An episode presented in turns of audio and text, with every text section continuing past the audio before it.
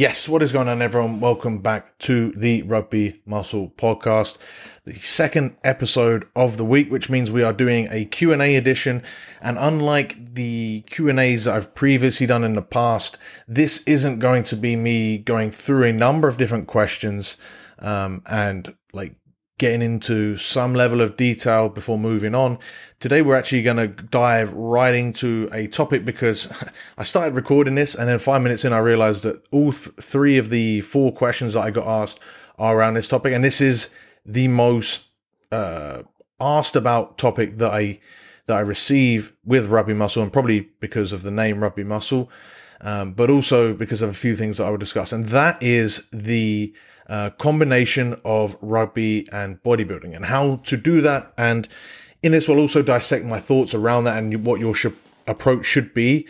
I think there's going to be a level of discussion that maybe you don't want to hear, where, you know, I'm not going to give, you must do 10 sets of this and 15 reps of this. That's not going to help you.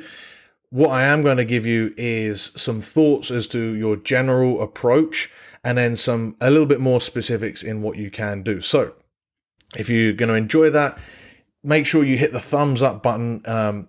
When I've been asking for these 5-star reviews on Apple Podcasts and on Spotify early, I seem to have got a decent response, so I will do so again. Those 5-star reviews are always greatly appreciated. And one more thing I would like you to do, if you would be so kind as to take a screenshot, tag me at Rugby Muscle, and just post it to your story. That is a really easy way to spread the word about the show. And, well, if you share this episode, you're telling your mates, listen, I'm going to get jacked, all right? Now come with me. And actually, you can even send them the show. I know I said there was one more thing I could ask you for, but that's two things. So pick one of those two things.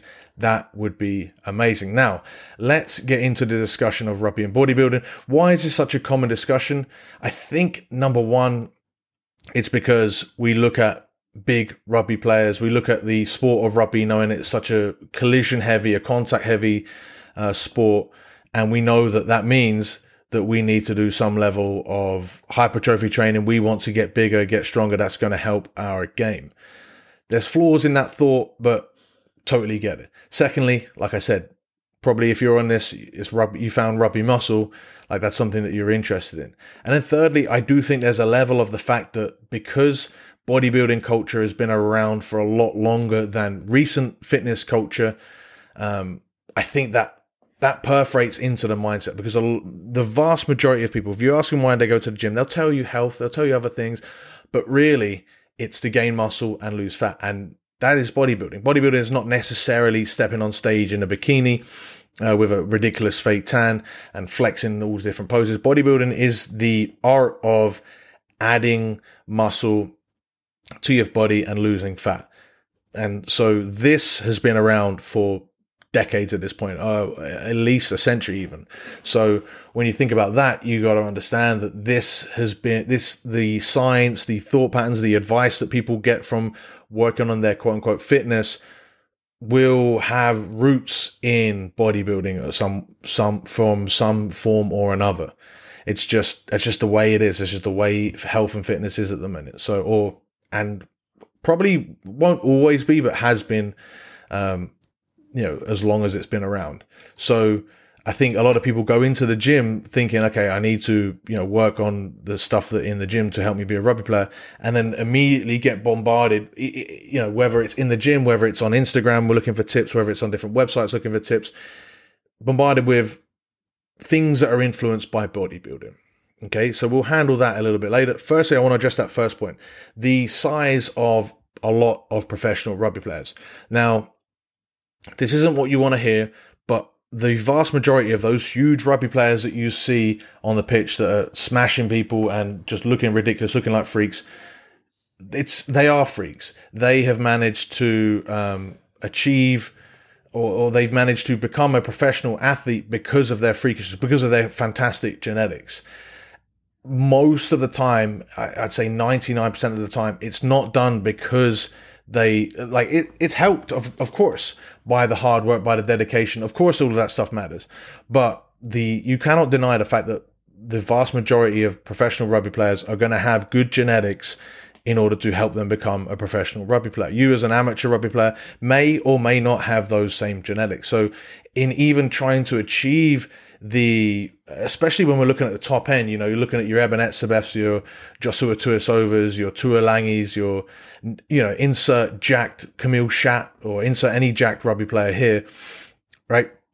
If you're looking at those for inspiration, like those are guys at the extreme end of the spectrum, and aiming to be that big is just, I mean, I get it, but it's not realistic, and it's, and that's okay. You can still use that for inspiration, but there's a very good chance that you listening to this are not going to achieve that muscular level of size. And even if you did, right, is that going to mean that you play rugby like they do? Absolutely not, because you've then exclusively trained hypertrophy to get that big, whereas they haven't trained as much, right, hypertrophy potentially at all, right? For example, Josua Tuisova, everyone loves to share his physique, and I'll be guilty of this on some social medias because people love to click that stuff. That's what people enjoy. Josua Tuisova is the most jacked legs you'll ever see. The bloke doesn't do too many squats. He's probably, you could tell me he's never done a squat in his life, and I probably believe you, right? Some people are just genetically blessed. We like to not think about that when it comes to muscular potential, but we know that for a fact when it comes to height potential. You, no matter how much milk you drink as a kid, you're probably not going to be as tall as Eben Etzebeth, right? But you think for some reason you can be as jacked as him. Like, it's not as hard and fast a rule as height, right? But there is something to this. And it's something that you have to understand when you're going down this rabbit hole of trying to put on as much muscle size to help your rugby player. Now, to emphasize that, I don't even think there's that many rugby players that have added a great amount of size in the gym, and then because of that, they've made it their main strength. I could potentially see, the only one I could think of is maybe James Haskell back in the day. Apart from that, and maybe let me know in the comments on Spotify or on YouTube if you know any rugby players that were not huge and they've become huge and then they've used that to their advantage. Maybe Dalton Papioli, but he's always been pretty big, so you know, yeah, let me know. But I don't think that really happens. What does happen for the most part for 99% of rugby players is they'll put on enough size to give themselves the potential for other areas. So you look at the vast majority of rugby players, even up to, you know, like skinny Johnny Sexton or players in all sorts of positions, even Aaron Smith or whoever, you know, name your smallest rugby player, they still put on a decent amount of muscle size because that gives you the potential for other areas. It's basically the price for admission to, you know, it's a steeper and steeper price the higher and higher level you go. So if you want to be a professional rugby player, you want to be, or if you want to play a higher level, if you want to play better rugby, the more muscle size you have, the more potential you have for other areas. It's not necessarily going to fulfill your whole needs as a rugby player. It's just going to give you that potential. Okay. That's why you don't see very many skinny rugby players at all, because they just don't have that potential, because you need a certain amount of size. Okay. Now, if you've taken that and you've understood that, and you potentially, maybe you even think either you just want to gain size for size's sake because you're interested in the art of bodybuilding, or because you want to maximize the amount of size that you do put on within a given time, I would approach this from not a bodybuilding, you know, body part split type routine. I've gone into numerous videos as to why, and I'll give you some quick cliff notes here. I guess just what you must understand is either upper and lower or full body training is going to be the most effective for rugby. And I wouldn't even distinguish upper or lower, because on your lower body days, you could do biceps. On your upper body days, you could do some calves, or you could do some whatever work that involves the lower body. I don't like segmenting the body parts, because you're not being judged on your body parts. You're being tasked with being a better rugby player. So adding more muscle to wherever it is on your frame is going to help with that. When you segment your workouts by body parts, firstly, you stop your ability to utilize movements such as power cleans or snatches, or full body movements, full body burpees, different throws. There's lots of different movements, deadlifts, pullovers, lots of different movements that involve more than just one body part. And I know there's still ways to do that, but it just overcomplicates things. I think it's easier just to Focus on the movements, focus on what you're trying to achieve with the movements, and then distribute those movements over the week rather than look at it from, you know, chest Monday, back Tuesday, etc., etc., etc. The other thing that you get with full body training that you don't get if you're training, you know, a body part one time a week is more frequency per body part, right? So if you're training, let's use the chest, for example. If you're doing chest on Monday, right, and you're aiming for 15 sets and you do 5 sets of bench press, you do 5 sets of incline press, and then 5 sets of dumbbell press. You split those up into 3 different sessions. Those last 2 exercises are going to be more effective. And now you've got 3 bouts of stimulus going through the body. So even if your goal is just to put on size, we're not worried about, you know, different movements that involve more than one body part. Even if your goal is just size, I still think we're looking at full body training to be more effective. And then the final nail in the coffin, I think in this instinct, when we're looking at rugby players, or in this instance, sorry, when we're looking at rugby players, is the fact that if you have high fatigue sessions on one particular body part, that is going to impact your training in other ways. So say, for example, you kill your chest on Monday and then you've got to pass a rugby ball on Tuesday, but your chest is just suffering so much from dumps because you have to put so much volume in when you're only training once a week that it just, I don't think it's the best way to train. I think you're better off training full body. I think that allows you to get in room to do sprint work. That allows you to recover from your rugby training. Because if you're in season, when do you train just legs? It becomes really difficult. And the best solution I have is to put your heavy work on the same day as your rugby training, because then you've got all of your high fatigue stuff within that one day, right? So if you're, this is probably for another podcast, in fact, and I think we've discussed this already, but if you condense your stresses into as fewer days as possible, then you've got those other days to take light that are much more free and that allow you to then recover more effectively and get in more effective training. Now, with that all being said, is there a case for being able to do bodybuilding and rugby at the same time? I would suggest you could go through phases of bodybuilding training. How do I put this? I think for longevity, the rugby training to be a better rugby player is probably the best approach, because you're allowed to continually see progress, right? So let me rephrase that, right? So if you've got beginners and intermediates, no matter what you give them, you can give them a strength program that is focused solely on, for the most part, rugby strength and conditioning type movements, right? And your focus is on just being a better rugby player. If those beginners and intermediates follow that direct program, right? Beginners can do anything. Intermediates will need to follow some sort of progressive program. But if you do that and you eat enough, you're going to put on muscle size. It's just how it works. Those first few years, you're going to put on a good few kilos. You're going to fill out your muscular potential to about 80%, which is going to allow you to be a much better rugby player. You're going to, have that ability now to pay that price, to play as high level, not as high level as possible, but to play to close to your potential. Okay. Once you hit the advanced stage, like after 3 years plus of real consistent, and maybe 5 years of real consistent programmed training, that you're starting to plateau out, particularly on gaining muscle. Now we're looking at you being an advanced athlete, and we're looking at a much bigger challenge of being able to put on muscle. Once you've become an advanced athlete, all of a sudden it's going to take you 2 to 3 years to put on 5 kilos of muscle if you do everything perfect from a hypertrophy perspective. In a full year, if you're an advanced athlete and you gain 2 kilos of muscle, that is fantastic, fantastic work. Okay. Whereas if you look at all of the other areas, your skills, your overall strength, your power, your movement quality, your speed, your conditioning, your ability to transfer power, your plyometric ability, all these different things that you can train for in rugby,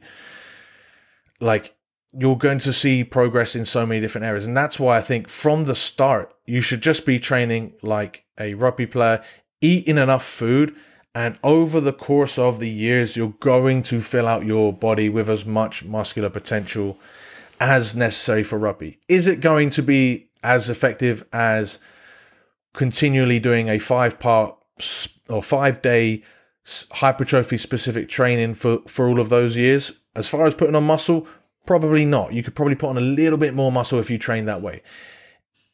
But that requires so much more dedication as far as that is your only goal, and it is going to hold you back in other areas of being a better rugby player that I'm not sure if it is worth that pursuit for you.